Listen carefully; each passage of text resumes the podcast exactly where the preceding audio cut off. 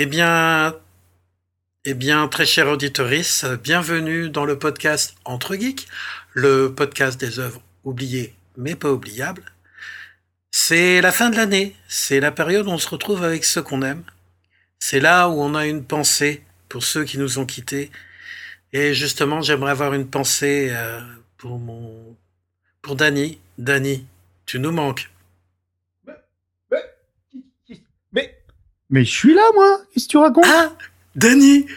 Mais, mais, mais, c'est un miracle. C'est le miracle de Noël. Bonjour, Danny. Comment ah. vas-tu? Bah, ça va. Moi, jamais. Personne m'a jamais appelé miracle, mais bon, euh, il n'est jamais trop tard. Merci, euh, Cosmique. ça va bien? Dis, ça te dirait qu'on se fasse un film comme au beau vieux temps? Ah là là, tu te souviens? Ah bah ouais, c'était bien ça. Ouais, vu maintenant que tu fais des, des émissions sans moi, bah ouais, bah, tu prends ton essor, c'est normal. Bon allez, lance-moi le générique For millions of years, Earth was fertile and rich. Then pollution and waste began to take their toll. Civilization fell into Welcome to man's most magnificent achievement in the conquest of space. The man-made planetoid, Space Academy. Founded in the star year 3732.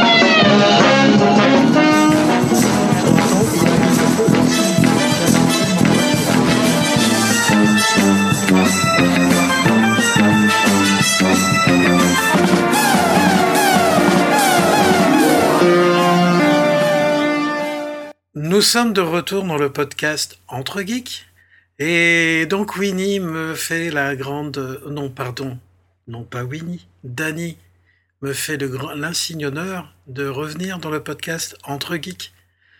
Justement, Danny, on a un petit film à visionner. Qu'est-ce que tu en dis? Ben ouais, et puis en plus, euh, il fait froid, on a envie de se mettre sous le plaid et puis de regarder quelque chose peut-être un petit peu cucu mais voilà, qui réchauffe le cœur, euh, surtout euh, quand le monde va mal. C'est le moment de Noël où on veut bah, se faire plaisir. Et puis il y a Miss Taniguchi qui vient de rentrer, qui se fiche de ma coupe de cheveux. Merci, hein, merci, voilà. Oui, bah, tu lui diras que le Père Noël, madame.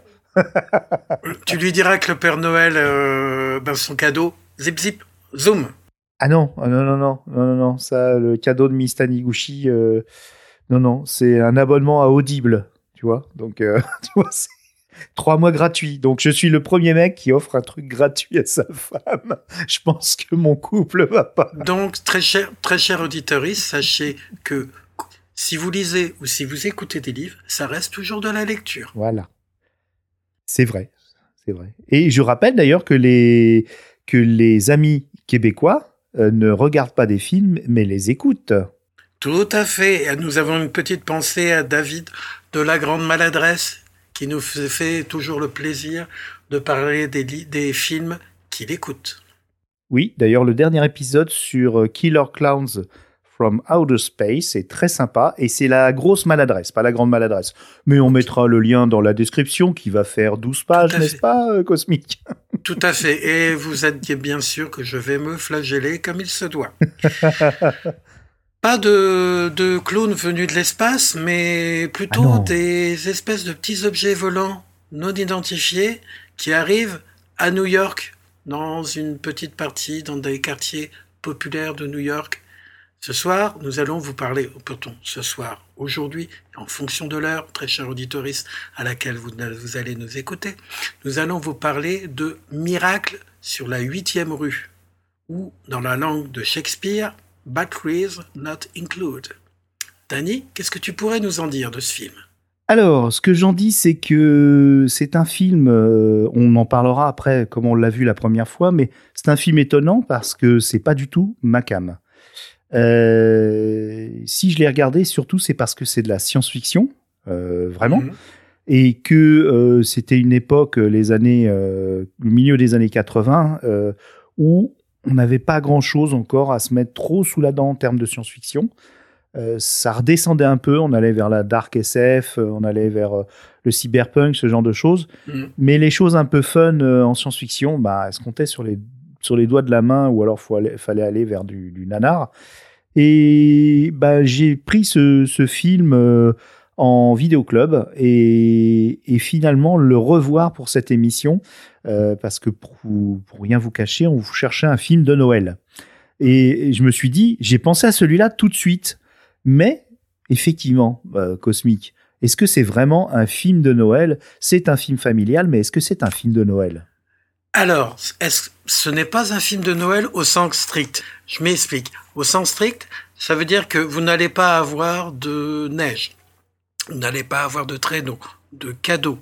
Vous n'allez pas avoir euh, de sapin à la, et de chants de Noël euh, inécoutables. Hein, Maria Carré en COT, on aura ta peau. Voilà, on n'a rien de ça dans ce film. Là, ce qu'on a, on va avoir des petits moments de, de bonheur, des moments un peu difficiles. On va avoir de la magie et de la science-fiction et des petits êtres, toute une petite histoire où clairement c'est un film qui est un feel-good movie. Et c'est pas du tout un film de Noël, mais en même temps, ben, qu'est-ce qu'il y a tout de Noël dedans. Il y a la magie, il y a les bons sentiments, il y a les petits elfes qui sont là, et c'est un bon moment. Et non, c'est pas un film de Noël, et ça devrait l'être. Et de toute façon, le titre français Miracle sur la huitième rue, c'est un coup marketing pour faire, pour montrer que, euh, comment dire, pour euh, surfer sur le fait qu'il y avait Miracle sur la 34e rue, qui est un classique des films de Noël où le Père Noël arrive, etc.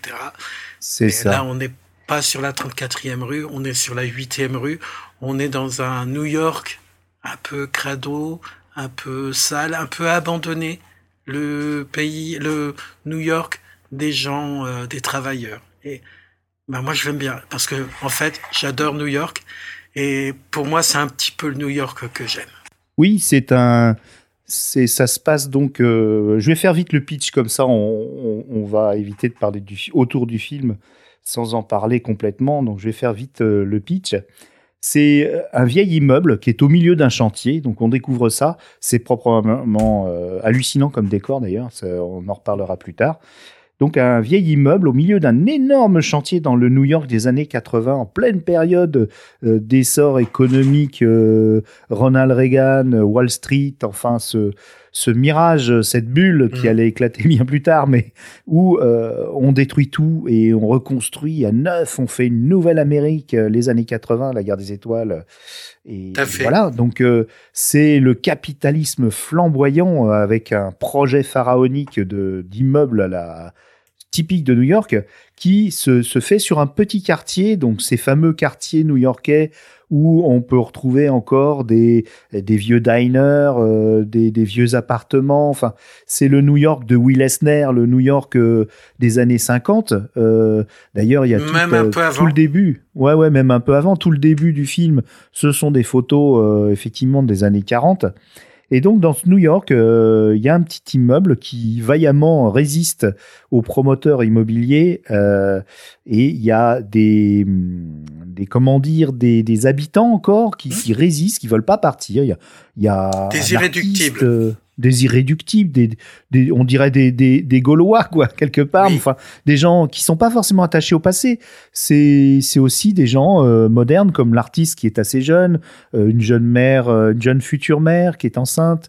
on a aussi des personnes âgées. Et ça, c'est très important parce que c'est un, un, des, un des films de, de, de personnes âgées. comme il y en a eu plusieurs avec Cocoon juste avant et Cocoon 2 juste après. Mhm. Euh, d'ailleurs, les thématiques se, se, rapprochent de ce film. Donc, il y a, y, a, y, a, y a, un ancien petit restaurant, diner, où on sert des, des burgers, ouais, très américain. Et tous ces gens-là sont harcelés par une bande de voyous qui sont payés par le promoteur pour les faire dégager. Donc, euh, tout semble vraiment euh, très très noir. Euh, on est au 36e dessous. Et justement, il y a ce petit côté film de Noël, puisque un des, un des principaux protagonistes euh, un appel carrément, je, je me demande s'il dit adieu euh, ou pas, parce que les Américains sont très forts pour eux qui sont très, il a, très il religieux pour ne pas parler. Un miracle. Voilà, il appelle un miracle, il dit euh, aidez-nous. Euh, mais ils aiment bien, tu sais, faire des prières, mais comme c'est des, ils aiment bien aussi parler au monde entier, puis pas pas montrer trop leur euh, leur côté religieux. C'est jamais trop des prières. Depuis Franck Capra, on montre plus des petits enfants qui font des prières les mains jointes, mais on n'est pas dupe. Hein. Donc il demande de l'aide, mais elle vient pas de Dieu, elle vient de l'espace. Enfin, on suppose. Hein. Parce que là, on est dans euh, rencontre du troisième type, mais version euh, euh, micro, puisqu'on a des petits objets qui, qui débarquent dans les chambres et qui commencent à révolutionner tout dans leur vie, sans qu'il y ait une parole d'échanger. Mais il y a donc un, un duo d'objets, un couple même d'objets qui volants, qui, qui se baladent comme des drones. Maintenant, on dirait oh tiens, c'est des drones. Nous, on trouverait ça normal, mais à l'époque, on était dix ans, euh, euh, facilement dix ans après euh, rencontre du troisième type. Et mmh. c'est un peu ça. Donc là, le miracle, ça va être l'arrivée de ces petits supposés extraterrestres. On sait même pas. Hein, ça peut être des, des drones intelligents. On le saura jamais. Mais euh, en tout cas, ce film est la démonstration que euh, le paradoxe de Fermi était faux. Est-ce que tu as envie de savoir pourquoi, mon grand? Euh, bah, Le paradoxe de Fermi, on va en parler.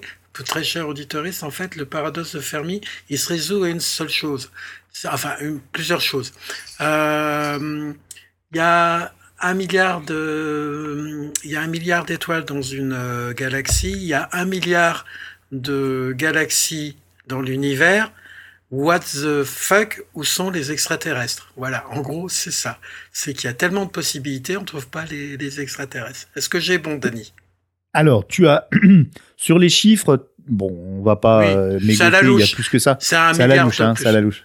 Il y a même des centaines de milliards, même des milliards de milliards, mais c'est pas grave. C'est pas le but. En fait, ce qu'il explique Fermi sur une, euh, en fait, c'est une, une vaste escroquerie sur lesquelles euh, des gens ont même écrit des bouquins. Mais enfin bon. Lui-même. Le gars sur une nappe, euh, ce grand physicien Fermi qui a travaillé avec Oppenheimer, qui a travaillé donc une carrière incroyable. Je vous renvoie sur Wikipédia. Fermi a dit sur une nappe de, de, de de restaurant, en rigolant avec ses copains physiciens.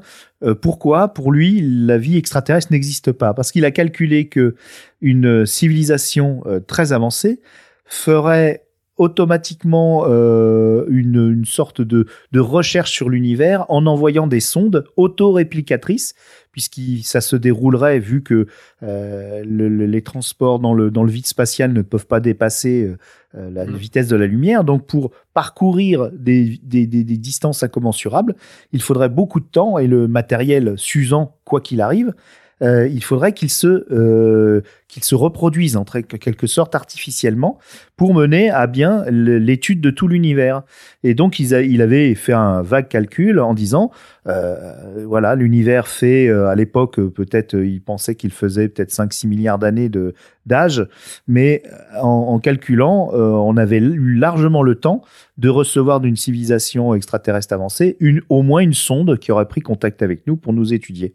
Et donc, c'est un peu ça le, le, principe du film. C'est une sorte, euh, on peut s'imaginer, de sonde extraterrestre qui, euh, qui, qui est une intelligence artificielle et qui se reproduit, parce que ça arrive dans le film. Donc, euh, j'y ai vraiment vu le, le, paradoxe de Fermi. Alors, justement, tu parles de sonde autoréplicatrice. Ben, figure-toi que c'est ce qu'on appelle des machines de Van Neumann. Une machine de Van Neumann, en fait, a la capacité, en fonction des ressources euh, auxquelles elle a accès, de pouvoir se donc ça peut être métallique, euh, minerai, etc. Donc ça lui permet en fait si elle arrive sur un astéroïde, elle va commencer à forer, etc. Donc elle va réussir à se répliquer. C'est le principe d'une machine de Van, Neumann, un physicien dont je mettrai le lien dans la description du podcast. Et en fait, ces machines-là, il suffit d'en envoyer une seule et euh, de pouvoir à peu près viser ou lui donner la capacité de pouvoir errer et d'avoir accès à des ressources pour que finalement, au bout d'un moment, elle trouve un, un, gisement où elle va pouvoir se reproduire. Alors, est-ce que c'est son, c'est cette idée-là dans le film? En tout cas, oui, on est face au paradoxe de Fermi et on est bien véritablement euh, devant des machines de Van Neumann. Et si on parlait du film un peu? Oui, eh bien oui. Alors le film, donc euh, pour moi, c'est un film très doux. Alors quand je dis cucu, c'est parce que c'est des bons sentiments, ça dégouline. Euh, les gentils sont euh, très gentils. Euh, les méchants sont très méchants. C'est vraiment, c'est joué comme une pièce de théâtre parce qu'il n'y a pas beaucoup une tragédie, de, une tragédie, mais une tragédie euh, tragicomique. C'est un, un peu mhm. un vaudeville. Il y a, il y a les portes qui claquent, euh, on descend les escaliers. Euh, voilà, ça, m'a fait penser un petit peu d'ailleurs euh, à Delicatessen, ce, cet immeuble isolé au milieu d'un chantier. Ça me fait penser à beaucoup de choses. Et ce film est, est très attendrissant parce que les comment dire les euh, les protagonistes. les extra les protagonistes euh, ils ont un passé. Donc euh, je disais c'est un film de personnes âgées euh, très attendrissant de jeunes aussi, mais ils sont un peu accessoires quelque part hein, quand même. Euh, il y a aussi le, le, le, concierge aussi, qui est un ancien boxeur qui visiblement a des, vit un handicap mental mmh. euh, suite à ses combats, mais c'est un colosse, donc un gars vachement vachement doux. et donc il y a toute une galerie de personnages. Les méchants sont presque Disney, ils sont presque, ouais, ils sont presque comment dire, euh, à l'écart. Hmm. Euh, sauf, donc, un, sauf un. Sauf un, oui, le fameux harceleur, le, le, le bandit qui finit par, par se, se, se racheter une, une, conduite parce que c'est un pauvre gars. On voit que c'est, c'est, un, c'est un gars dont se moque le promoteur et ses sbires. Euh, un gars qui fait pas partie de, de la haute. C'est un gars qui, qui est issu de la rue, qui a qui a un orphelin probablement et euh, un, chef de gang. Alors même s'il est un peu ridicule, il est quand même très violent. Et euh, donc euh, la, la, scène qui va tout changer, c'est la scène où il détruit complètement le diner. Et donc on se retrouve bah, avec euh, un, un, endroit complètement dévasté, plus d'espoir, et c'est là que le, le, le, le, vieil homme qui vit avec une femme qui est en pleine euh, démence Alzheimer, euh, mm. il se retrouve isolé puisque ses amis sont partis, eux ont craqué, et il se retrouve isolé avec les quelques personnes qui restent, et son diner a complètement été détruit, il peut même plus servir ses clients qui étaient d'ailleurs les ouvriers du, du chantier d'à côté. Et, et donc c'est là qu'interviennent nos amis, euh, euh, peut-être extraterrestres, qui vont tout réparer en une nuit. Voilà, le miracle est là, c'est que c'est des extraterrestres qui ont besoin de matières premières, donc ils, viennent piquer un, toaster, ils viennent piquer une cafetière, ils viennent piquer une poêle, mmh. mais avec ça, ils se, ils se réparent eux-mêmes, ils se nourrissent, et en plus, ils arrivent à tout réparer. Et ils vont même très au-delà d'ailleurs dans le film, hein, euh, mais euh, c'est très mignon. Euh, toi, est-ce que tu as été attendri par le film? À mon avis, ce film est très attendrissant. néanmoins, je vais avoir une petite réflexion. Il est doux amer, doux amer parce que on en revient toujours aux fêtes de fin d'année. Les fêtes de fin d'année, c'est les moments où on doit avoir de la joie, mais en même temps, on est un petit peu amer. C'est un film où oui, comme tu l'as dit, un des, des héros euh, est avec sa femme qui a perdu la tête, ou qui a un Alzheimer, ou qui a une démence. Euh, on apprendra dans le film qu'elle a plus ou moins sa mémoire qui est restée bloquée dans les années 50 parce que c'est ça aussi, quand tu regardes le générique de début, ce sont toutes les photos de leur vie, et il n'y a plus aucune photo qui passe les années 50. Une des dernières photos qu'on voit, c'est un garçon devant une Buick Roadmaster, et il n'y a plus de photos après. Voilà, c'est clairement pour une des, des, des protagonistes, le temps, il s'est arrêté là. C'est le début du film. Alors oui, il y a la, le gang qui vient leur dire euh, le promoteur vous donne de l'argent, vous partez, on va raser l'immeuble. Et en même temps, on s'aperçoit que Franck et Faye, donc les couples, les vieux, le vieux couple, en fait, Franck ne s'occupe quasiment pas de Faye parce que, en fait, qui a la fonction des dents de sa femme qui est euh, qui n'est pas bien, qui a des problèmes de mémoire, etc. C'est la voisine. Et au moment où la voisine s'en va, ben, on s'aperçoit que Franck va devoir réapprendre à vivre avec sa femme, à euh, lui faire, à lui donner ses médicaments, etc. il y a une scène pour moi que je trouve déchirante où la voisine avant de partir lui dit bon bah elle prend ça, elle prend ça, elle prend ça. je me dis mais c'est sa femme, il ne sait pas ce qu'elle prend comme médicament. Oui, j'ai été perturbé moi aussi. Je croyais que c'était sa sœur à, euh, qui vivait aussi avec une autre famille, enfin une autre partie de la famille, mais non, c'était des amis qui avaient pris en charge complètement. Euh... Clairement, il l'aime. Clairement, il l'aime. Hmm. Il l'aime. Ah oui. Mais voilà. Donc en fait, c'est un film où, au début, tout est cassé. Le diner est cassé. Mm. La, l'esprit de Faye, donc euh, la vieille dame, est cassé. On va dire que leurs relations entre Faye et Frank sont cassées. Quand on monte dans l'immeuble, ben euh, le ah oui. Harry, le couple, le couple d'artistes se casse. Alors, parce que la jeune femme se brise, il se brise, puisque c'est l'artiste et s'amuse. Et avec la scène qui est, qui est géniale quand elle parle, oui, mais tu ne m'as jamais pris nu en photo. Voilà, c'était. Euh, alors, si je puis me permettre, hein, je, suis désolé, mais elle, lui, parce que en plus il est très frais le film, je l'ai vu hier soir, revu hier mm. soir. Elle lui dit, tu ne m'as jamais. Alors après, tu as peut-être vu la version la française. VF, voilà. Et moi j'ai vu la, la VO, mm-hmm. et elle dit, tu ne me, tu ne m'as jamais demandé de poser nu parce qu'il est peintre. Et, d'ailleurs, ça se retrouve euh, dans, dans, dans, la suite du film. Alors, je, voulais juste te demander, on spoile pas, hein, on veut vraiment, euh, on a vraiment de l'attachement pour ce film, on a vraiment envie que les gens le regardent. On ne spoilera pas. que ça. Ouais, d'accord. Donc on va pas, on va pas développer plus avant euh, des choses, des détails. on vous en a déjà assez dit, hein, je crois. Non? Voilà. Néanmoins, on s'aperçoit donc, il y a donc le couple, l'artiste, l'artiste va se retrouver seul. Il y a une femme Seule Marissa, qui est à l'étage, qui est une euh, femme enceinte, dont le compagnon est un, artiste qui tourne et on voit, elle est bien enceinte, elle est abandonnée. Enfin, abandonnée, non, elle est, elle est seule. Voilà. Donc vous vous devinez bien que elle, est, délaissée, elle est, ouais, ouais, elle est, elle est, elle a même pas trop d'espoir par rapport à, son conjoint, mmh. euh, dans le sens où elle est très permissive. Elle dit ah, il cherche un boulot ailleurs, euh, il, il fait de la musique. Effectivement, on, l'apprend plus tard. Il est un, un, artiste de salsa et euh, effectivement, c'est un voilà, c'est un artiste qui, voilà, qui n'en a rien à faire de, de, de, ce qui peut se passer. Elle, elle est dans le réel. Euh, elle a du mal à vivre, à survivre. La pauvre et...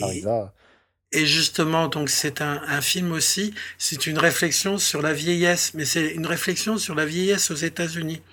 Au début du film, quand euh, Carlos vient leur donner leur enveloppe avec quelques billets à l'intérieur, il n'y a pas, il y a pas tripette dedans.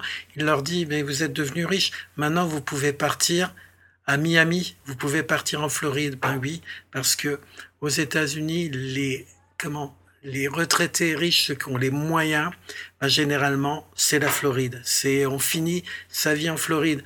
Mais quand on regarde bien euh, le couple, quand ils s'en vont, ils vont dans une maison de retraite dans le New Jersey.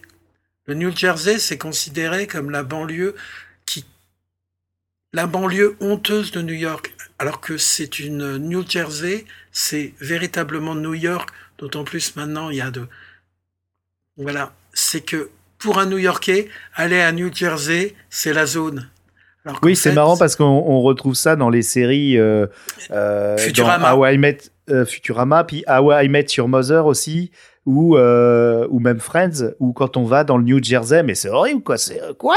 C'est vraiment le parisien et la banlieue quoi. C'est c'est c'est tout à fait ça. I, ouais, I Met Your Mother il y a, y a un des couples qui achètent une maison dans le New Jersey mais c'est ils ont l'impression d'aller au Kamchatka quoi. Voilà c'est vraiment la mort c'est vraiment la mort. Après c'est un film où ben voilà c'est on veut rester là on a ils ont ils ont construit leur vie là et vraiment tout le début où Carlos commence à détruire le diner, etc. C'est compliqué. En plus, on s'aperçoit que tout est pourri dans l'immeuble. Euh, il est magnifique. C'est, il a eu une, c'est un immeuble qui a eu une très belle vie, mais comme beaucoup de trucs ont été détruits. Et on sait que dans beaucoup de villes aux États-Unis, bah, il y a un phénomène de ce qu'on appelle la gentrification, c'est-à-dire que il y a des quartiers qui commencent à être à l'abandon les promoteurs arrivent, rasent tout, et euh, le prix du, mètre carré augmente, et les gens qui étaient là, ou c'est leur vie, qui sont peut-être là depuis deux, trois générations, ben, sont obligés de partir. Là, la huitième rue, donc là, on est sur l'île de Manhattan. On est dans le Lower East Side. Le Lower East Side, ça a été, c'est cette petite partie qui est proche du port et coincée entre deux petits trucs. C'était le, le New York du, des classes populaires. Ça a été à, à l'origine le Lower East Side, c'était le, ce qu'on appelait le Little Germany.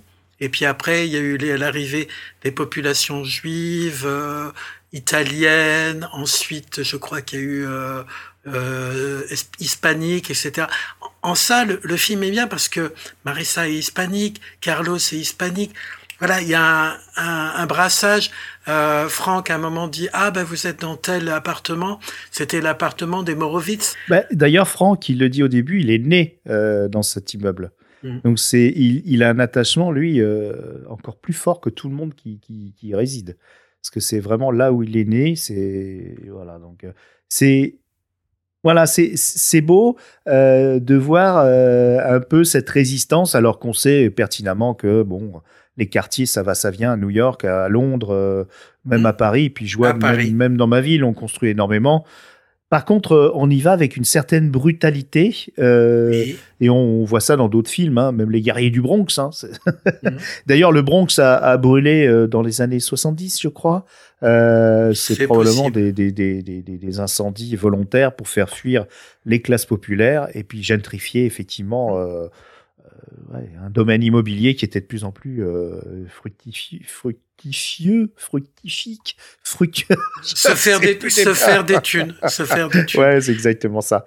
Est-ce que, euh, alors, ce qui est étonnant aussi, c'est que euh, on va parler un petit peu de la, aussi de la fabrication du film avant de parler du cast, peut-être. Je sais pas ce que tu en penses. Et justement, le décor. Alors, toutes les scènes en intérieur ont été tournées euh, à Hollywood, en hein, studio, en studio ça c'est normal, ça aurait été un peu dommage. Mais quand vous allez voir le film, euh, sachez que cet immeuble n'existe pas. C'est donc le décorateur. Non, il n'a jamais existé. Je vais t'expliquer. euh, il a existé quand même. Je vais t'en parler. Ouais, attends, attends, attends. Oui, il a existé, mais pour le tournage du film, il n'existait plus. C'était un donc ils ont cherché un gros chantier, ils en ont trouvé un, un gros chantier qui est effectivement sur la huitième rue, donc il n'y a pas d'arnaque. Et donc ce gros chantier, ils ont construit un immeuble en résine. Donc là, euh, au niveau décor, c'est incroyable. Il y avait juste, donc, il était tellement réaliste que le, réalisateur raconte qu'il y a même un postier qui est venu livrer un colis, qui était persuadé que c'était une vraie adresse. Euh, il y a des gens qui ont tapé à la, fenêtre pour pouvoir rentrer et manger, dans le diner. Euh, il y a eu plein d'histoires comme ça. Il y a les poubelles. Les poubelles. Les, poubelles qui sont passées pour relever les ordures, oui. Et attends, il y a un agent de la mairie qui est passé sur le, le tournage, en disant mais attendez là, vous faites des travaux, mais comment se fait-il que vous n'ayez pas un permis? Ah bah, Parce qu'il y, avait, il y avait 70 camions à peu près de gravats autour. Et mm-hmm. oui, l'immeuble a existé. Pour moi, quand tu le vois, quand tu le vois, il a existé. Il y a ah, juste à un moment quand il ah, il lui arrive quelque chose à cet immeuble quand il hmm, la façade tombe. Hop, hop, hop, hop, spoiler. Enfin, vous verrez, vous verrez que c'est un décor, mais c'est oui, enfin, c'est réaliste. On voit, il y a une seconde, on voit que c'est un décor, une seule. seconde. mais, on, se laisse facilement avoir parce que c'est tout fait en résine. Et à l'intérieur, il y a, y a des, des, conduites de gaz pour, euh, pour générer des, euh, des flammes ou des lumières. Enfin, il y a, y a des choses, c'est assez impressionnant. Non, j'ai pas dit, euh, j'ai pas dit plus. Hein. Mais c'est impressionnant, c'est impressionnant, c'est impressionnant. C'est euh, comment dire Là, ils se sont vraiment fait plaisir. Et puis, mm. en plus, ça donne une ampleur. Euh, le début du film est désespéré parce que c'est un pauvre, un pauvre petit îlot abandonné euh, mm. dans une mer de destruction, de gravats. On se croirait presque à euh, dans les films italiens d'après-guerre, euh, je sais plus, oui, dans des films de guerre ou des films post-apo. Euh, on, se dit, on, se dit, mais ça a été bombardé. Non, non. Mhm. Il y a un promoteur qui est en train de faire, de, qui est en train de, de, de raser le quartier mhm. pour construire des grands immeubles. grands immeubles qu'on voit deux fois dans le film. Oui, en maquette, et puis à la fin. Ah, ah on a dit qu'on ne spoilerait pas. Sauf Allez, on spoil. Spoilers. Spoilers. Spoilers. quand vous regarderez le film, parce que je suis sûr que vous arriverez à le, le trouver, on vous donnera les- Oui. là où les. On va même est le faire gagner. Hein. On- Il on est va le faire louable, gagner. il est louable, il est gagnable. Donc, euh, on va gagnable. trouver un petit truc pour vous poser la question. Eh ben, les, quand vous regarderez les maquettes du, quand Carlos va voir le promoteur, vous regarderez bien entre les deux immeubles de la maquette Mhm. sur la table et vous verrez qu'en fait, ben, c'est la même maquette que l'on voit à la fin du film. Ah oui, oui, tout à fait, ouais. Parce Enfin, que, un petit peu arrangé pour que ça ait, ça ait l'air euh, vraiment Parce réel. avec que- les- Hum, hum. voilà, et je vais terminer mon spoiler. Qu'est-ce qu'il y a entre les deux immeubles Bah, il y a le petit immeuble qui a survécu. ouais, ouais. Exactement. Donc il y a eu, ils ont fait des économies. Donc il y a une, un, fa- un Oh, flash forward. C'était, c'était, euh, c'était plus pour montrer que le, euh, le maquettiste du promoteur euh, avait laissé l'immeuble pour euh, leur montrer un peu pour les, pour les incentiver, tu vois, pour les encourager à, à se démener, pour enlever ce petit bout de maquette. Euh, C'est possible. mais- bon, on peut ouais, le ouais, voir ouais. comme ça. Voilà. Vous pouvez revenir. On a fini de spoiler. Je mettrai un, un time code dans la description. Vous inquiétez pas. Oh là là là là, ouais, la description. Donc, alors, ces effets spéciaux euh, aussi, on va en parler. Euh, vous aurez l'impression, malheureusement, avec la restauration du film, je sais pas dans quelle version tu l'as vu, mais moi je l'ai vu dans une restauration. Euh, ah ben, parfait. Euh, donc, la restauration du film donne un- une patine très euh, télévisuelle. Euh, et, Cosmic va vous expliquer pourquoi juste après. Euh, une patine très télévisuelle, même dans le, le lettrage d'ailleurs du début du film, j'étais un petit peu déçu. hein.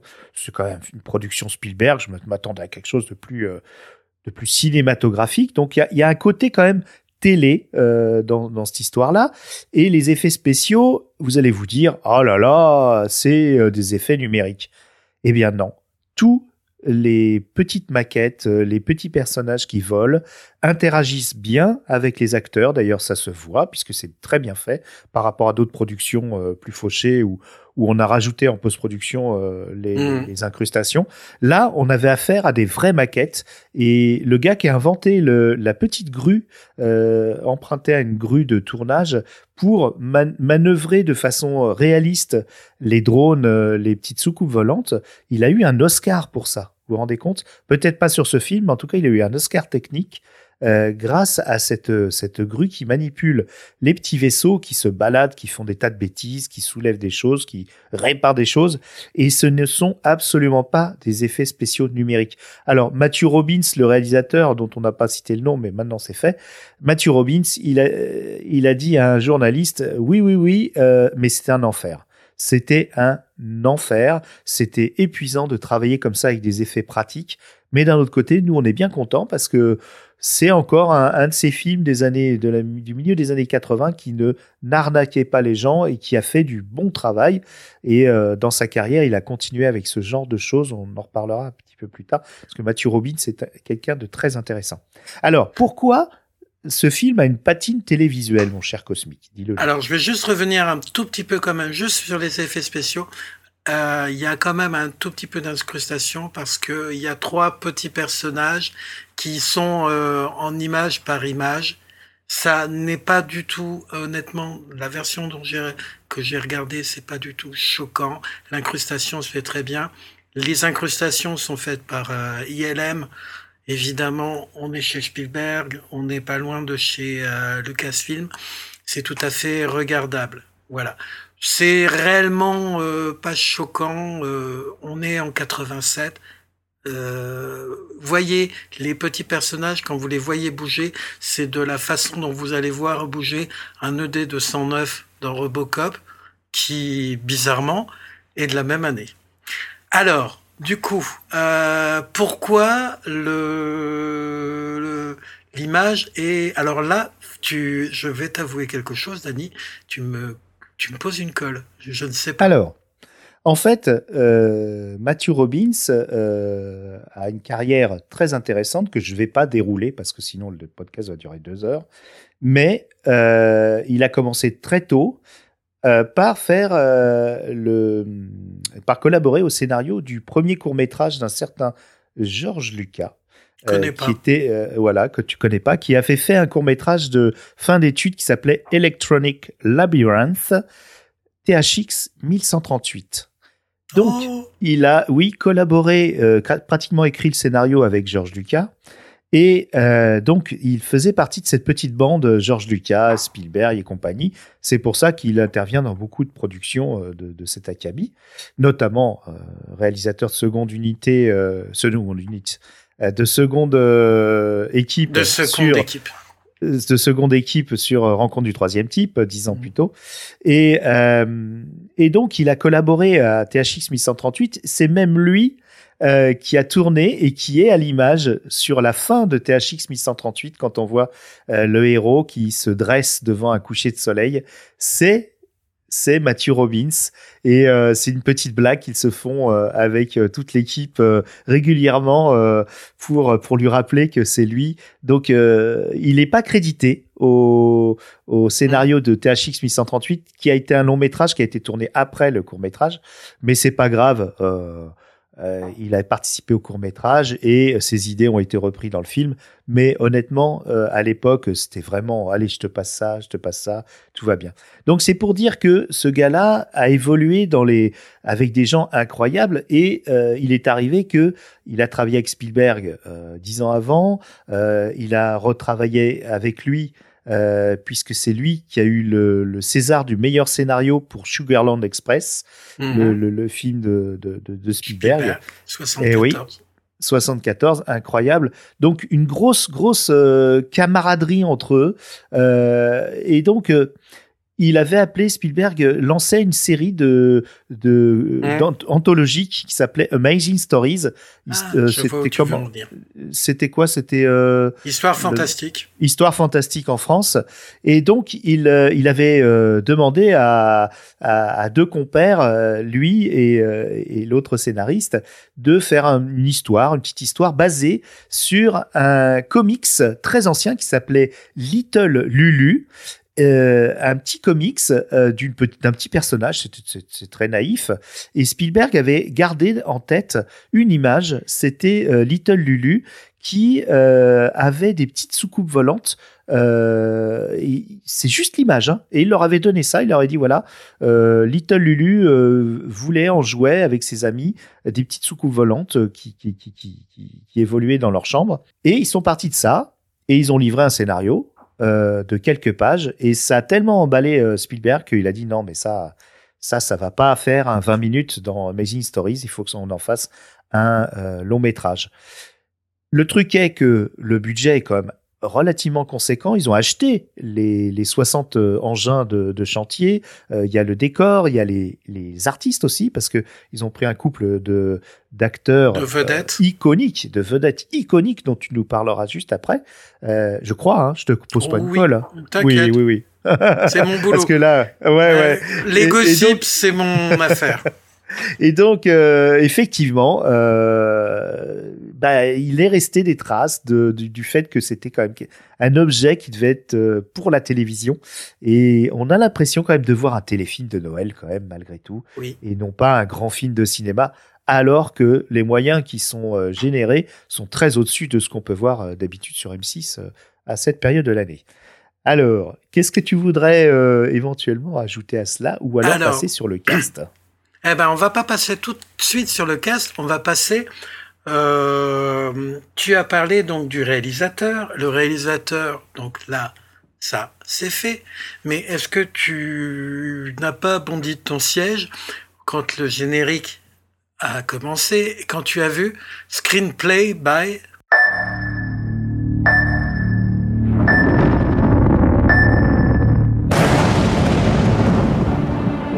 Et là, il n'y a pas un nom qui t'a fait waouh Non Toujours pas Alors. Euh, eh ben, le scénariste, celui qui. Ben, le scénariste, c'est Brad Bird. Et voilà, le Brad Bird du géant de fer. que tu choisis de devenir. Euh, de la famille de super-héros dont je, bien sûr, j'ai oublié le nom et que j'adore. Les studios Disney Pixar présentent Les Indestructibles. Les Indestructibles. Euh, Brad Bird, que j'adore, euh, aussi le film avec euh, George Clooney. Mmh. la poursuite de demain. C'est ça. Donc Brad Bird, qui, qui, est une personne adorable, et c'est un de ses premiers d'ailleurs travaux. C'est considéré comme étant la première œuvre sur laquelle il a travaillé en tant que scénariste. Donc, Donc le géant de fer, sachez que c'est quand même le film qui peut faire pleurer euh, les plus grands dadais qu'il puisse y avoir. Je pleure, je pleure. Ouais, mais euh, sans problème. D'ailleurs, dernière occurrence de du géant de fer qu'on voit souvent, hein, euh, c'est dans la série Ted Lasso, saison 1, fin de saison 1, mhm. où on voit toute l'équipe de foot euh, tous ces machos là qui, euh, qui, qui, chialent à la fin et le et, le coach avec hein, donc euh, donc c'est vraiment un film voilà c'est c'est des films familiaux Brad Bird c'est des sentiments des des choses qui vont qui vous remuent un petit peu donc et, et il a bien commencé avec ce film effectivement aussi, dans le, au début, là où je vais encore faire un bond, ben, figure-toi que c'est Catherine Kennedy qui était la, la productrice du film. Kathleen Kennedy, vous la connaissez maintenant parce que depuis 2012, c'est celle qui tient les rênes de Lucasfilm. C'est quelqu'un qui a longtemps travaillé euh, dans le giron entre euh, Spielberg et Lucas. Donc euh, voilà. Et il faut dire aussi que elle, était productrice sur ce film avec son mari. Ah oui, Gary Marshall, oui. Oui. Gary Marshall qui a, qui a réalisé quelques actionneurs aussi euh, bien sympas de non, Frank, Frank Marshall. Ah non, c'est pas Gary Marshall, d'accord. et en fait, c'est normal parce qu'elle avait confondé et dirigé la société Amblin voilà. depuis 82. Évidemment, donc on a les petits trucs, le producteur, le scénariste. Quand vous voyez un film qui est écrit par Brad Bird, vous vous dites ah quand même. Alors on va bien dire Brad Bird c'est quelqu'un de particulier qui paraît-il est difficile à vivre. Qui ah bon Moi j'ai entendu exactement le contraire. C'est marrant. Alors ben voilà, c'est qu'il y a deux écoles. C'est qu'il y a deux écoles. Bref, c'est une personne normale. À l'heure actuelle, on aurait tendance. Alors il y a aussi une autre truc que beaucoup lui reprochent d'être essentialiste, c'est-à-dire de se euh, réclamer. Enfin, c'est un procès. Je trouve que c'est un peu un procès en sorcellerie qu'on lui fait d'être proche de Edrand, qui est donc une chantre de l'essentialisme. On va pas partir là-dedans. Ah oui, moi, moi, je suis, moi, moi, je suis quand même curieux parce que tu as lancé deux fois essentialisme et, euh, je t'avoue que je suis ignare sur ce côté-là. Tu peux pas me, juste me dire euh, vite fait ce que c'est l'essentialisme? En fait, pardon, c'est pas c'est l'objectivisme. C'est ah, une philosophie qui, tu as euh, cinq fondements. La réalité existe indépendamment de l'esprit de l'observateur. Les esprits, deux, les esprits sont en contact les individus sont en contact avec cette réalité à travers la perception de leur sens. Euh, l'intention 3. L'intention morale de l'existence est la poursuite du bonheur et de l'égoïsme rationnel. Donc, j'aurais tendance à dire, il y a peut-être un tout petit peu dans euh, Miracle sur la rue de ça. 4. Le seul système social compatible avec cet objectif moral est le laisser-faire capitalisme. Là, clairement, c'est pas du tout le cas dans ce film. 5. Le rôle de l'art dans la vie humaine est de transformer une idée métaphysique en reproduction sélective de la réalité dans une forme physique qui puisse être comprise et, générer une réponse émotionnelle. Bon, je vous ai lu rapidement la, page Wikipédia, je m'en excuse. Voilà, c'est que parfois on a tendance à lui reprocher euh, d'être objectiviste parce que aussi l'objectivisme euh, aurait, euh, comment dire, dérivé en libertarisme. Je vous avoue que c'est un cas particulier, j'avoue que j'ai un peu mal à comprendre. Si vous voulez vous euh, intéresser à l'objectivisme, il y a des grands auteurs de comics, notamment qui sont qui se réclament de l'objectivisme. Vous avez Steve Ditko, qui est le véritable créateur de Spider-Man, avec Stan Lee, mais on sait quasiment aujourd'hui que c'est Steve Ditko qui a tout fait. Vous avez également Frank Miller. Donc Frank Miller, c'est Daredevil Born Again, c'est oh, euh, C'est beaucoup de choses. C'est Sin City. Sin City. Je vous inquiétez pas, vous aurez de la lecture dans la description du, du, du podcast. Je vous renverrai là-dessus. Alors Brad Bird, ce serait quelqu'un qui, euh, mais c'est pas un On, petit on peu lui la- reproche, la, on lui la reproche. morale des États-Unis, ça, euh, tout ce que tu as dit, c'est pas un petit peu, euh, C'est comment c'est- un peu euh, typiquement américain. Je vois pas ce qui le distingue des autres Américains. alors l'objectivisme, on en trouve un petit peu. Il semblerait qu'on en trouve un peu en France. Est-ce que c'est un pro- que c'est un procès Est-ce que c'est un procès en de en sorcellerie qu'on lui fait?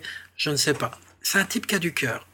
C'est quelqu'un Bah oui, qui est même, ouais. capable d'arracher des larmes euh, avec un, un un robot de fer. Et puis voilà, le film en lui-même, tel que celui qu'on fait aujourd'hui, donc Miracle sur la 8e rue, entre parenthèses, batterie not include, euh, il y a quand même du cœur dedans. Le cast. Le cast, qui est-ce qu'on a? Hume Cronin, qui est un vieil acteur de, de Hollywood, qui est né en 1911 et qui est mort en 2003, qui a eu une longue, longue, longue vie, donc il est mort à 92 ans. Pour vous, pour dire, vous l'avez vu dans plein de, de films.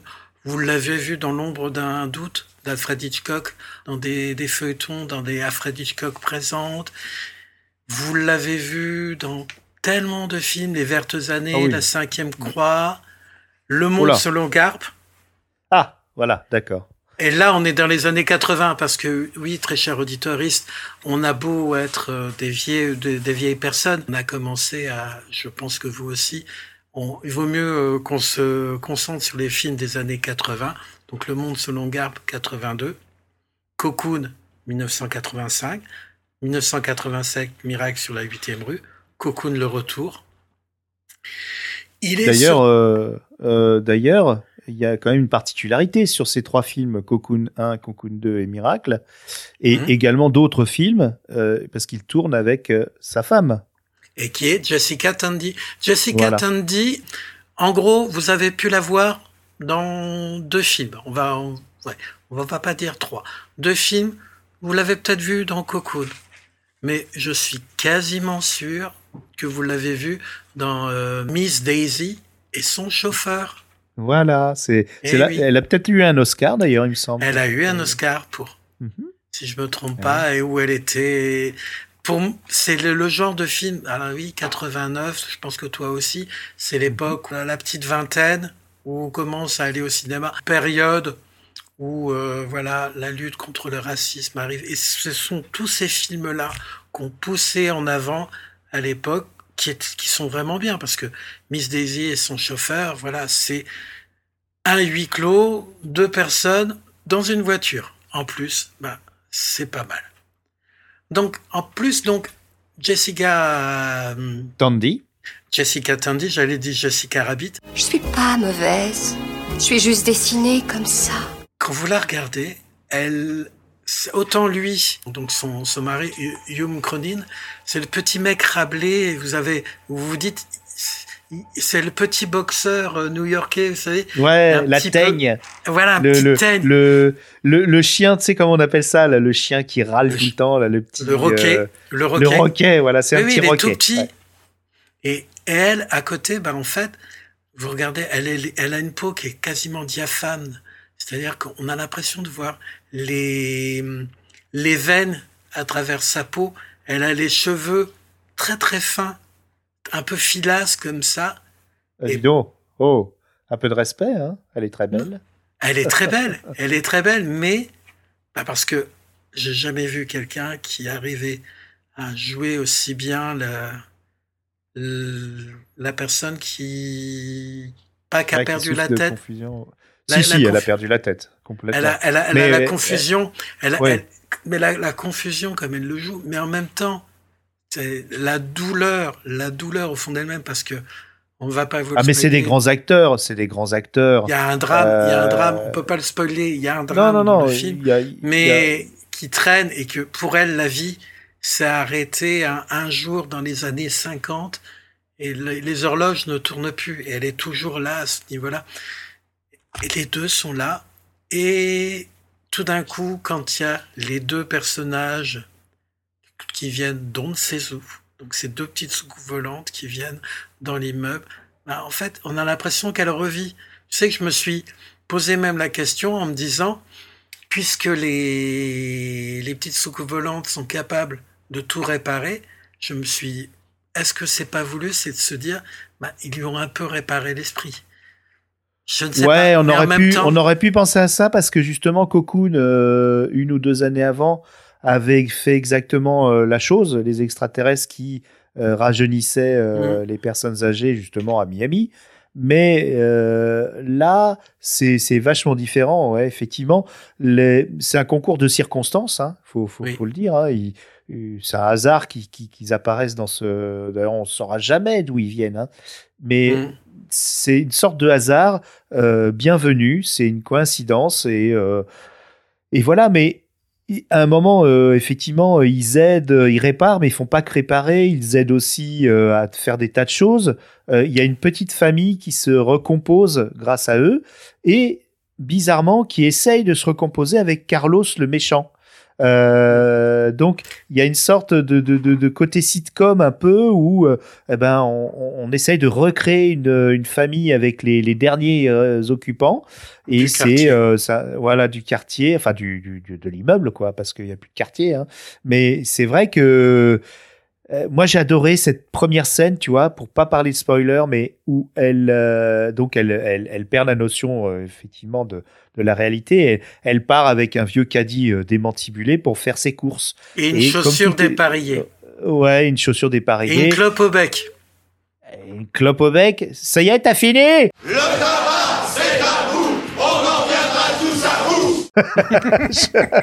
non, mais pour bien dire que c'est en, même, en même temps, elle ne craint il personne. Me laissera pas finir. Il me laissera pas finir, tu vas voir, il me laissera pas finir. Tu sais que je couperai. Oh non, t'es méchant. ne me coupe pas. Ne me coupe pas. Ça va trancher, chérie. Moi, alors, donc, euh... non. Et, et donc, euh, elle part faire ses courses et elle, elle, elle enjambe les gravats du, euh, du magasin. On voit le magasin qui est complètement soufflé comme par une explosion.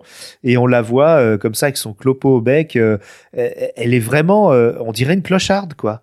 Et c'est vraiment le déclassement social des, des gens à New York. Il y a un côté social énorme dans ce film, il faut pas l'oublier. C'est un film familial, mais c'est aussi un film social. Et là, on voit la patte de Spielberg qui d'après Matthew Robbins, parce que euh, il y a eu une longue interview euh, dans le bonus euh, et on va pas la spoiler non plus complètement parce que la carrière de Matthew Robbins est fascinante et mm. il la raconte très bien. Mais il dit que Spielberg, on lui a posé la question et il répond que Spielberg, lui, il a aidé au storyboard, mais pas comme un producteur, tu vois, interventionniste ou un studio qui va avoir la mainmise complète du projet, mais comme quelqu'un qui est, passionné, qui est enthousiaste et qui veut euh, participer et dire moi aussi je veux faire un truc comme un gosse, tu vois, au fond de la classe qui dit moi, moi, moi, moi, je veux changer l'eau des poissons, tu vois. Euh, C'est un peu ça, quoi. Et, quand tu, tu, as parlé des producteurs de Kathleen Kennedy, de, euh, de Brad Bird, de tous ces gens-là, même les gens qui se sont dépouillés chez ILM pour faire des effets spéciaux qui sont au-dessus, euh, qui sont au-dessus du, de la moyenne. niveau d'excellence qu'on pourrait attendre d'un film qui est somme toute un peu mineur, qui n'était pas le, le, blockbuster euh, qui, qui, dès le début, eh ben, on se dit c'est ce film, il a été touché par la grâce, par plein de gens euh, qui se sont éclatés, quoi, qui se sont mmh. littéralement éclatés et euh, qui se sont pas quittés d'ailleurs. Hein, euh, c'est des petites communautés comme ça, des petits gangs, comme il dit Matthew Robbins. Et euh, voilà, c'est une belle aventure humaine aussi ce film. Alors, je, je t'ai coupé dans le cast. Je te laisse alors, non, simplement dans le cast, vous allez avoir euh, là aussi, là où c'est dommage, c'est que la personne qui joue Carlos, c'est Michael Carmine, Carmine, Michael Carmine, qui décédera euh, deux ans plus tard, SIDA. Elisabeth Pena, qui joue euh, Marissa, décédée à l'âge de 55 ans, cirrhose. Euh, Jessica Tandy est décédée en 1994. Que vieillesse, ça. Non, oui, cancer, mais cancer. Elle, elle, avait quel âge? Elle avait 85 ans. Elle était née en 1909. Euh, Cronin était né en 1911. 1911. Mais alors, ce qui est amusant, c'est que les deux, les deux ont vécu quasiment toute leur vie ensemble. Ouais. Mais c'était tous les deux. 57 ans de mariage, je crois. hein. Ouais, 57 mais c'était ouais. tous les deux un deuxième mariage. Donc finalement, si ça marche pas une fois, tenter une deuxième fois, ça marche, ça marchera. Oui, bon, ça, on va pas en faire non plus une, une Voilà. règle. Mais, Après, mais ils ont joué très souvent ensemble, en plus. C'est ça qui est génial. C'est que c'était un couple à la ville et un couple à l'écran, quoi. C'est ça qui est Et chouette. puis, euh, on va dire aussi, c'est que pour en revenir à juste, on t'avait parlé de Cocoon, c'est quand même un des rares films qui parle de sexualité du troisième, voire du quatrième âge. Et en ça, ce film, il est important. Euh, malheureusement, le, le 2 est- était bien, mais il a fait un flop total.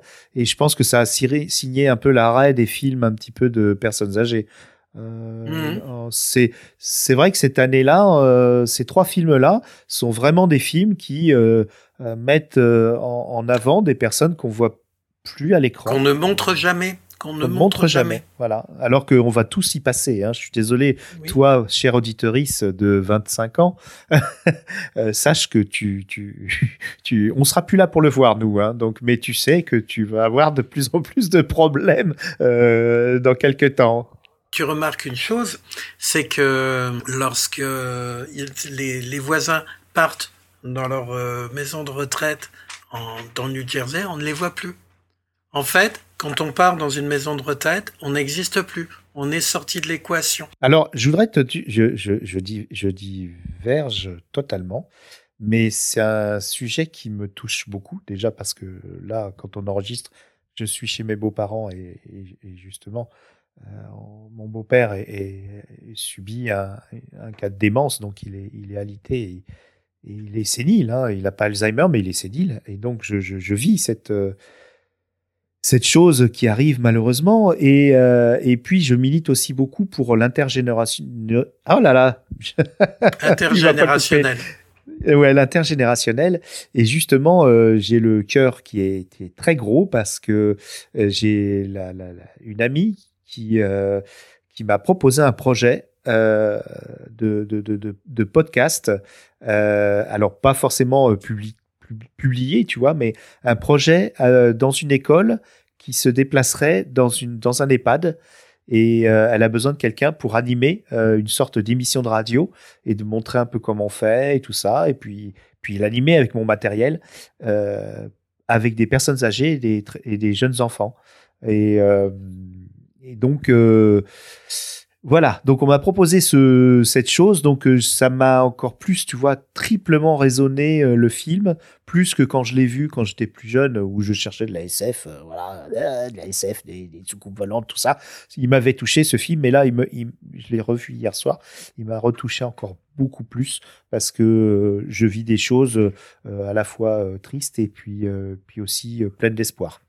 Voilà, c'était la fin du Non, petit. non, non, euh, au contraire, euh, comme j'étais au courant, je ne voulais pas en parler, justement, de, de ta vie de famille actuellement, plus de ce Par contre, je t'avais, je t'avais, je t'avais pas dit ce projet-là. hein, tu n'étais pas au courant de ce projet-là. Oui, oui. Mais j'espère que ça va se faire. hein, mais euh, mais c'est vrai que c'est- voilà, c'est un je axe. sais, je sais que le statut d'aidant, etc., d'accompagnement, les, c'était important pour toi. Donc, voilà. Je, bah, merci de nous avoir pas fait partager, nous avoir fait partager ça. Et donc, rappelez-vous, en tout cas, les paroles du sage euh, Dany, vous y passerez tous. Et là, on a bien dit tous. Et j'espère le plus tard possible, mais de toute façon, oui, effectivement, euh, si on est vieux. euh, euh, ah oui, il y a- y, y une citation du, du chat de Guéluc qui dit euh, Devenir vieux, c'est rester jeune plus longtemps que les autres. Voilà. Est-ce que tu me permets une Bah, euh, comment dire non pas de du divulgachage et j'aimerais euh, comment dire montrer l'éléphant qui est dans la pièce enfin dans ma pièce à moi c'est pourquoi c'est un film de Noël. Parce que pour moi c'est un film de nativité. Alors je vais m'expliquer tout d'abord, on a deux, deux, deux êtres qui arrivent, qui sont loin de tout, qui sont perdus, qui vont se réfugier dans une espèce de cabane en sommet d'un immeuble qui ressemble quand même beaucoup à une étable. Là, oui, c'est vrai, c'est vrai. Dans cette, dans cette étable, dans cette étable, on va avoir non pas une, mais des naissances miraculeuses. Ensuite, il y a un des, une des naissances miraculeuses qui, on va avoir un miracle de renaissance. Je, j'avoue, je tire peut-être par les cheveux. Néanmoins, le couple de Marissa et de, je ne sais plus le nom du, du peintre, et je ne, c'est décidé, je ne le retrouverai pas, tant pis. Euh, Mason, Mason, euh, tant pis. Alors, très cher auditeur, si je me suis trompé, je vous demande votre indulgence. Je pense que c'est Mason, le peintre. En fait, il y a, euh, elle est enceinte. On ne voit quasiment jamais la personne, euh, donc son compagnon, qui, donc on pourrait quasiment dire que, est-ce que c'est une grossesse? Bon, bref, elle est seule. Lui va la peindre. Il va la peindre nue, enfin nue. En partie, il va surtout vendre, alors qu'elle est habillée, etc. Moi, quand je l'ai vu peindre le, le tableau, j'ai eu l'impression qu'il peignait une, euh, une Madone. Il y a, souvent dans, euh, en, comment dire, dans la religion quand on représente la Vierge Marie, soit on la montre en femme, soit on la montre en mère. La Madone telle qu'elle est montrée, le ventre, je me suis dit, c'est une nativité. Voilà pourquoi, pour moi, alors oui, j'ai une éducation judéo-chrétienne que j'ai préféré oublier, mais je peux pas m'empêcher d'être, entre guillemets, un peu triggeré par euh, certains moments, certaines scènes comme ça, où je me dis, ça reste quand même un film de Noël ou un film de nativité. Alors peut-être que je vois le mal où n'est pas. Après, voilà. Bah, moi, je rajoute une pièce dans le, dans le grondin, euh, même deux puisque déjà il y a des petits, des petits détails comme euh, la guirlande lumineuse qui fait Mhm. très euh, festif Noël. Et puis ils ont quand même toute cette bande de, de guignols, parce que c'est quand même des bras cassés, des, des abîmés de la vie, comme on dit. Euh, ils font un peu roi mage. En plus, on a Oui. euh, Balthazar avec le grand costaud, le, le boxeur. T'as- tu, tu- voilà, il y, a un côté comme ça, effectivement. Et puis, tu as euh, le Ponce Pilate euh, qui est le promoteur avec Oui. ses sbires, euh, voilà, et, et même le, le sbire Carlos qui finit par Alors. péniblement ouais, changer, quoi, comme, comme le centurion qui a, qui, a, qui, a, qui a changé et qui est devenu chrétien. Donc, effectivement, oui, c'est- on peut dire que c'est un film chrétien. Oui, oui, oui, oui. Je pense, je pense que c'est voulu, c'est en sous-texte. Alors, toi, tu vois le centurion. Moi, je voyais en Carlos, parce qu'il demande, à la fin, j'ai l'impression qu'il essaye de se faire adopter, enfin, adopter Oui, c'est ça. euh, C'est une symboliquement. famille recom- recomposée, ouais, ouais, ouais. Et comme, comme Jessica Attendy a tendance à appeler tout le monde du nom de son fils, ben, moi, j'ai trouvé que c'était l'analogie un peu avec le fils prodige. Tu sais, qui est parti sur les Oui. mauvaises routes, et puis un jour revient et tout est pardonné. C'est un petit peu ça. Voilà. Alors, on- je vois peut-être là où il faut pas. À vous de vous en faire votre avis. Non, je, je suis assez d'accord avec toi. D'ailleurs, je te jure, je... après, peut-être que je faisais l'analogie avec Miracle sur la 34e 34. rue, ouais, et qui était vraiment un film de Noël euh, classique, quoi, Mhm. comme euh, La vie est belle de Frank Capra. Euh, Est-ce que. Bah, je pense que On va pas faire un film de trois heures. On n'a pas fait le tour, non. Euh, justement, pour que vous puissiez apprécier le film, euh, pour que vous puissiez gagner le DVD euh, où il y a le beau bonus dedans, qui est très intéressant, honnêtement. Ça, ça vaut le coup. C'est vraiment un- un- une petite part du, du cinéma. Et c'est une vision du cinéma aussi qu'a Matthew Robbins, qui est Mm. très intéressante. Et ouais, est-ce que euh, on peut passer à la partie euh, reco euh, de Noël pour euh, pour les gens qui ont peut-être envie d'acheter ou, ou de regarder en VOD quelque chose qui qui fait qui fait référence à Noël? Est-ce que tu as quelque chose à nous proposer à nos auditoristes Ah, c'est, sympa. T'aurais pu prévenir.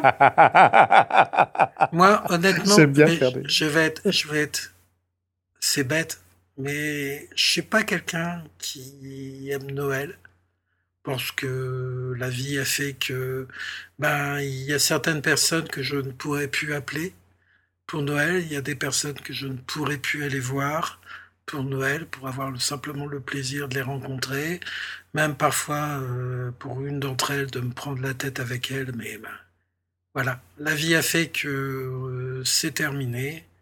Alors, euh, on a pu se faire des au revoir, on a pu se faire des adieux. Ça ne sera pas possible. Moi, ma recommandation de Noël, ben, de temps en temps, pensez aux personnes qui sont proches de vous et téléphonez-leur. Et puis, pour Noël, ben, choisissez un bon film. Ça peut être celui-ci, ça peut être un film nul quand vous pouvez les avoir sur M6, sur euh, maintenant Netflix commence à faire des films de Noël. Si c'est votre trip, regardez-le ensemble, passez un, surtout un, un, bon moment. Alors, pas forcément parce que c'est Noël, peut-être que parce que c'est les fêtes de fin d'année. Voilà. Voilà. Voilà ma recommandation. Tu vois, bon, t'as vu comment j'ai réussi à m'en sortir Ouais, c'est bien, c'est bien, c'est bien. Non, non, non, c'est, sûr qu'en plus, je, je t'avais pas prévenu. Et, et, et toi euh, donc, Dany? Eh ben, tu vois, moi, je, je, je, lance des trucs et moi, j'ai pas de cartouche non plus. Non, j'ai tellement de trucs, euh, euh, tellement de trucs que... Pff, ouais, je, je, te suis en fait. Euh, la, la, culture, euh, l'esprit de Noël. Non, c'est l'esprit de Noël. Euh, il dépasse euh, le mois de décembre. Donc oui. euh, moi personnellement, j'aime pas le mois de décembre parce que pas que je j'aime pas les fêtes de Noël, mais il m'arrive toujours des merdes. il m'arrive oui. toujours des trucs. Je me je, je, fais très attention maintenant quand je vais en rando ou je conduis ou que voilà. Mais bon, euh, malheureusement, effectivement, euh, j'ai perdu quelqu'un l'année dernière. donc c'est vrai que le, le, mois de décembre, je l'appréhende beaucoup. Alors peut-être que cette année, justement, comme je suis entouré de tas d'amis comme toi. Euh, bah, j'ai un petit peu, c'est ça ma magie de Noël. En fait, c'est les autres. Et euh, Sartre, euh, Sartre avait tort. L'enfer, c'est pas les autres, hein, c'est soi-même. Donc, euh, quand euh, on, on, ne s'aime plus trop, bah, on a, on a qu'à aller se faire aimer par d'autres, voilà, tout simplement. Et donc, euh, être un peu gentil, être un peu sympa sur la route. Euh, ne pas faire le, le justicier, euh, aider une petite dame euh, dans le métro, faire des sourires aux artistes dans le métro, faire des sourires dans le métro. Tiens, voilà, la magie de Noël que je recommande, c'est arrêter de faire la gueule, baissez votre casque, écoutez les autres et faites des sourires dans le métro. Voilà, pour moi, je, je pense que l'humanité s'en portera mieux si on arrête de se replier sur soi-même. Et, et, et, je ne critiquerai plus jamais les gens qui téléphonent dans le métro. Bon, déjà, c'est c'est pas comme dans deux heures de TGV, mais euh, d'un autre côté, je critiquerai plus parce que c'est des gens qui se parlent et c'est de mmh. c'est de plus en plus rare. Donc euh, tout à fait. Euh, voilà.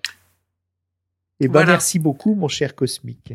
Merci à toi, mon cher. Alors, tu, tu, tu, vas organiser comment le, le, concours pour faire gagner le, le DVD euh, Je l'envoie dans un point relais de la personne qui gagne, mais comment tu, tu vas faire? Tu sais quoi, Dany C'est toi qui va, qui va choisir la question? D'accord. Alors. Je sais ce que tu parlé... vas choisir. Ah non, tu sais pas, parce que je viens de l'inventer à l'instant, donc c'est pas possible. Génial. C'est pour ça, c'est pour ça, tu vois, ma cartouche, c'est la cartouche euh, d'Annie. Euh, on va voir, on va voir, on va voir si tu l'as deviné. Comment s'appelle alors le premier qui répond euh, le mail que vous avez en description de l'épisode? Donc vous répondez le premier qui répond ou la première qui répond à la à la question. Je lui envoie dans un point relais. Pas besoin de de me donner votre adresse. Euh, donc la question c'est quel est le titre du premier court métrage de Georges Lucas? Dont Matthew Robbins a fait le scénario. Le titre complet, hein, pas euh, le titre euh, juste du long métrage qui en, qui en est sorti. Voilà. C'était ça que tu deviné? Non, non, non, j'allais, je pensais que tu allais faire. Mais combien de fois Cosmic Beast a dit voilà donc voilà, voilà, voilà, ah, voilà, oui, voilà, voilà, voilà, Ah, tu les as tous voilà, coupés dans Pandore. Voilà, voilà, voilà. arrête, arrête, c'est pas possible. Au revoir, au revoir, chers amis. À bientôt, très cher auditoriste. Attends, avant que tu partes, Dany. Oui. Tu sais qu'on a une, on a deux traditions sur oui, Galaxy Pox et ah, oui. sur Galaxy Pop. Galaxy Pox. Oh, c'est pas possible. sur Galaxy Pops. Sur... Ah, eh ben voilà, ça y est, c'est bloqué sur Galaxy Pop et sur euh, Entre Geeks, le podcast des œuvres brillées mais pas oubliables. Le premier, c'est qu'on va faire Ho Ho Ho Galaxy Pop. Ah oui. Et Oh, oh, oh.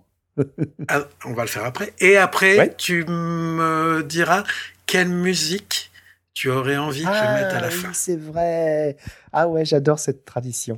Alors, euh, tu me dis le top pour faire oh oh oh avec toi. 1, 2, 3. Oh, Oh, oh, oh, oh, Galaxy Pop.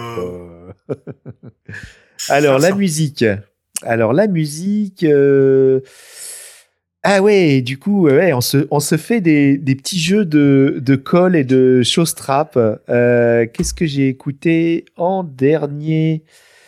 Alors, je sais que Maria Carey, tu vas la vomir. Ah, je la conchis. Je la conchis. J'aimerais euh, une version. euh, alors tiens, je vais te lancer un défi. Parce que maintenant, mes invités me lancent des défis. hein, dans le dernier Zombie Parade que vous avez Hmm, écouté, J'ai écouté. euh, ouais, euh, il y a des défis. hein, euh. Alors, j'aimerais une version euh, jazzy, un peu jazzy, tu vois, de euh, la chanson de, euh, de George Michael. Carlos Whisper. Voilà. Si tu, arrêtes, si tu arrives. euh, Je euh, crois qu'elle chanson existe. de Noël. Ouais, si tu pouvais me la trouver, une jolie version de jazzy, un peu smooth. C'est bien dans l'esprit Leadpool. voilà. Donc, et puis, et puis, tiens, j'en profite. Il y a une fiction qui est en montage avec 14 acteurs et actrices. Euh, une fiction audio euh, qui va sortir avec. euh, alors, tu n'es pas dedans, mon cher Cosmique. Hein, tu, tu Mais j'ai hein. pas à l'être. si, si, tu, tu seras dans la prochaine, t'inquiète pas. Oh, Et mince. donc, euh, ah oui, oui, mon pauvre. Euh, surtout que je t'ai prévu un rôle dans la prochaine, mais ça, ce sera pour, euh, pour bien plus tard. Donc, la fiction de d'après Noël, parce que nous, on fait pas les choses avant Noël, on fait pas le, calendri- le calendrier de l'avant, on fait plutôt le calendrier de l'après. Donc, vous aurez une fiction extraordinaire, vous allez voir. Avec plein de nouveautés. Teasing. Ben, Ouais. écoute, moi, pour ma part, eh ben, je vais encore te raconter ma vie. Ah? Ouais. Figure-toi qu'on a une, euh, un rituel depuis des années avec ma voisine de canapé et moi-même, c'est que chaque soir de Noël, on écoute des chants de Noël, mais Ah ouais? pas par n'importe qui, Ah. Par Billy Idol. Ah oui, et justement, tu sais quoi? Juste avant que tu dis euh, rituel, je me suis dit tiens, on a oublié de faire un gros bisou aux Yukigamis qui, outre Halloween, euh, qui est une vraie passion, bah, euh, Noël aussi en est une chez eux. Et, et Yuki- Chris Yukigami et Oli Yukigami sont des gros fans de Billy Idol. Bah tu, bah tu, tu me donnes l'occasion. Alors, je leur, je leur dédicacerai euh, une des chansons de l'album de Noël de, de Billy Idol. Eh bien, très cher Génial. auditoriste. Ah tu le mets, tu, tu le mets à la, tu le mets après euh, mon Carles Whisper. hein. Ah, mais, mais naturellement, naturellement, t'en fais pas. Je ne t'écraserai pas les Carlos. D'accord. Oh là. ok, ça marche. Eh bien, très cher auditeur RIS, on vous souhaite euh, de bonnes fêtes de fin d'année. Euh, prenez soin de vous, prenez soin des autres. Alors, Noël est une fête commerciale. Si c'est votre cas, si vous aimez ça, faites-le. Mais pensez aux autres. Et puis, bonne fête de fin d'année. On clôture 2023. Et euh, le podcast Entre Geeks, le podcast des œuvres oubliées, mais pas oubliables, a, on va dire, un bon calendrier pour 2024. Que ce soit avec Dany ou sans Dany, avec Cosmic Beast ou sans Cosmic Beast. Puis n'oubliez pas, notre mission, c'est surtout de faire exploser. Non, non, je vais la refaire. Comment je l'ai créée Euh, Au mépris du danger, faire exploser votre playlist. Allez, à ciao, bonsoir, bonne fête de fin d'année. Bisous. Bonsoir. Bisous, bonne fête.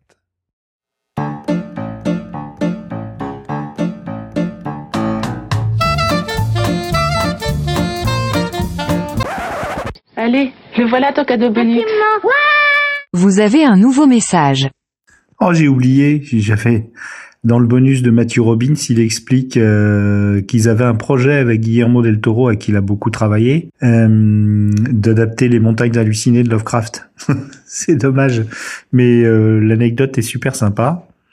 Euh, et donc le projet n'est pas n'est pas mort, mais euh, c'est vrai que maintenant Euh, il voulait y mettre 200 millions de dollars, mais euh, le, le, studio qui avait acheté ça euh, a pris une grosse, un gros bouillon.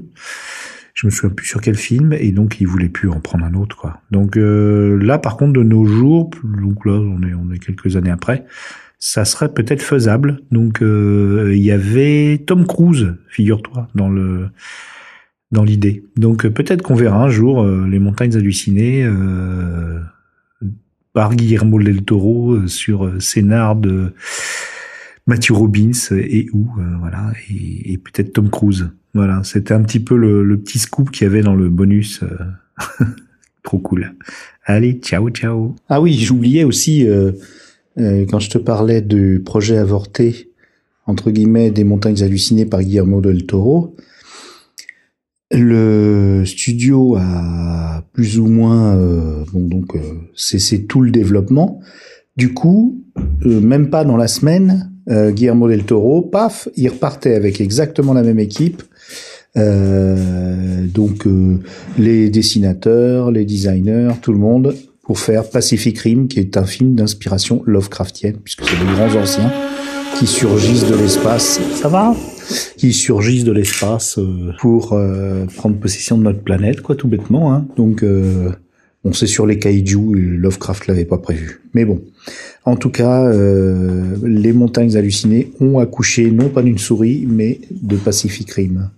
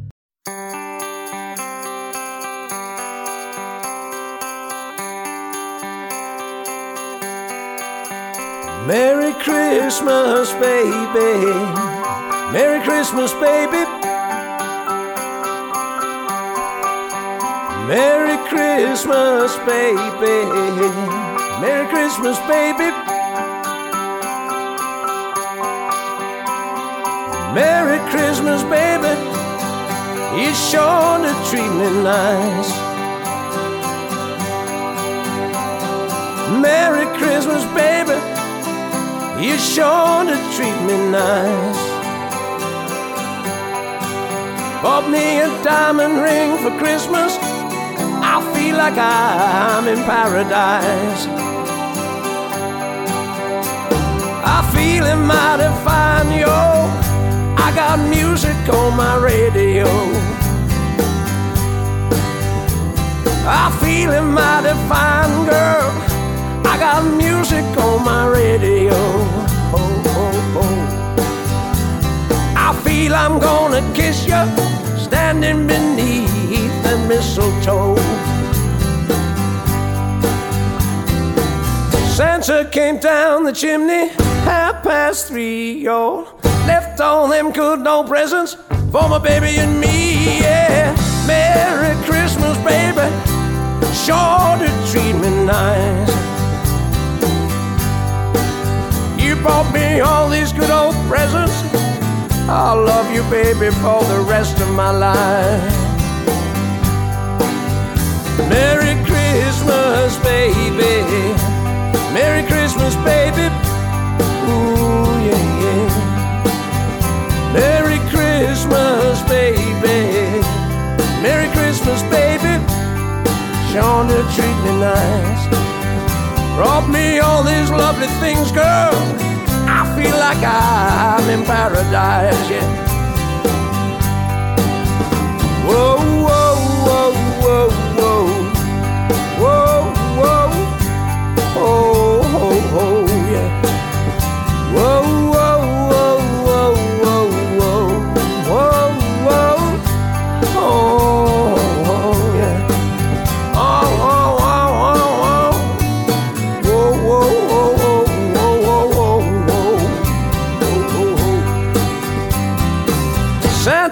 came down the chimney half past three, yo. Left all them good old presents for my baby and me, yeah. Merry Christmas, baby. Sure to treat me nice. Alright. You brought me all these good old presents. I'll love you, baby, for the rest of my life. Merry Christmas, baby. Merry Christmas, baby. Oh, Merry Christmas, baby. Merry Christmas, baby. And a Happy New Year. I've got all your presents here. Are the tree, all the trimmings waiting on you to just come on home. Merry Christmas, baby. Merry Christmas, baby.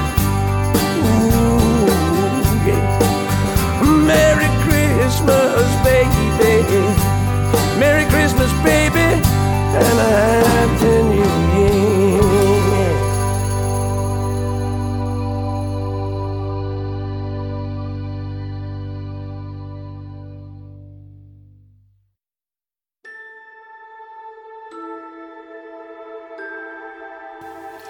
Podcast, frontière de l'infini, vers laquelle voyage Galaxy Pop. Sa mission, depuis plus de trois ans, explorer de nouveaux mondes sonores, découvrir de nouveaux sujets, rentrer dans vos maisons et au mépris du danger, faire exploser votre playlist.